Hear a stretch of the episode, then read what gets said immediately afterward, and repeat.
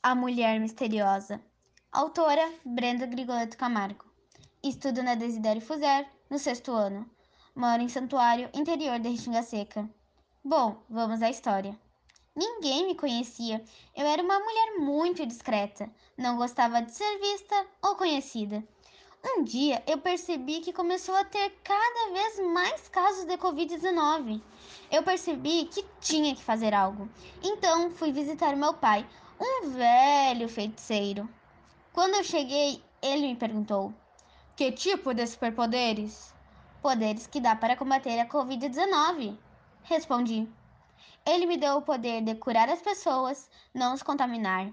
O poder de eliminar as bactérias daquele lugar, largando um pau contra a Covid-19. Todas as noites eu ia iniciar meu trabalho, mas não gostava de ser vista. Ah, eu posso usar essa capa preta, essa máscara preta e esse chapéu preto. Essa era minha roupa. Quando começava a clarear, eu voltava para casa. Eu também entrava nas casas para eliminar o vírus daquele lugar. E se a pessoa estivesse contaminada, eu descontaminava a pessoa.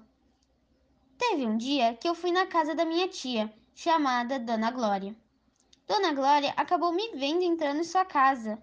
Como eu estava disfarçada, ela não me reconheceu, então me denunciou. Fui correndo para casa, fui ver como estavam os casos, mas me surpreendi ao vir minha notícia no noticiário. Estavam todos atrás de mim, estavam todos me vendo como uma vilã. Eu esperei uns dois dias para voltar ao meu trabalho. Dois dias passaram e eu voltei a fazer o meu trabalho, firme e forte. Tinha um menino que tentava me ver todas as noites pela sua janela de seu quarto. Ele acreditava que eu não era uma vilã. Teve um dia que eu fui iniciar o meu trabalho e ele conseguia me ver.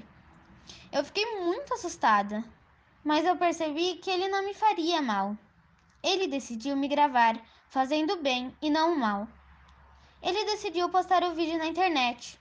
O tempo passou e todo mundo já estava me vendo como uma pessoa do bem. Então, decidi começar a fazer o meu trabalho de dia também. Mas eu não desisti de continuar sendo discreta.